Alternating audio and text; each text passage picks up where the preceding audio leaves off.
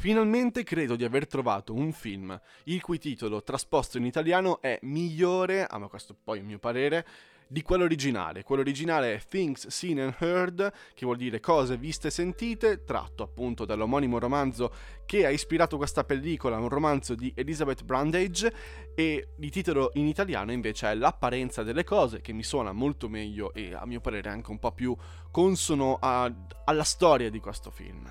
un film basato su coniugi, non solo dal punto di vista narrativo, perché è una storia di un marito e di una moglie che si trasferiscono, ma anche dal punto di vista tecnico, perché Shari, Springer Berman e Robert Pulcini sono i scrittori e i registi di questo film, nonché marito e moglie, nella vita reale, sono stati molto bravi non solo a creare atmosfere horror, quindi anche molto simboliche dal punto di vista fotografico, dal punto di vista delle inquadrature, ma anche a realizzare un cast veramente incredibile con Amanda Seyfried e James Norton come protagonisti, Amanda Seyfried che amo e veramente vi consiglio di recuperare I Miserabili del 2011 con Hugh Jackman in cui lei canta e fa un'interpretazione veramente stupenda.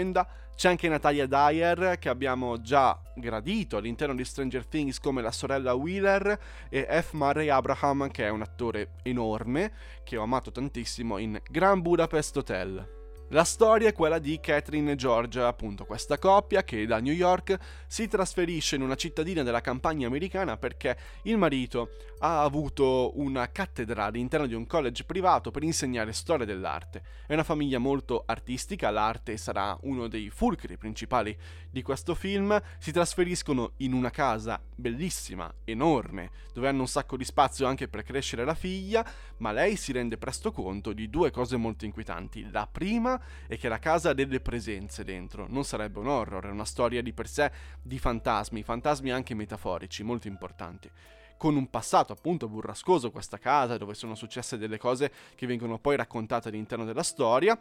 e poi scopre soprattutto che suo marito non è la persona che crede di aver sposato e che crede di aver amato per tanti anni. Nasconde dei segreti e questi segreti sono veramente inquietanti dal punto di vista dell'identità che questa persona si è creata nel frattempo.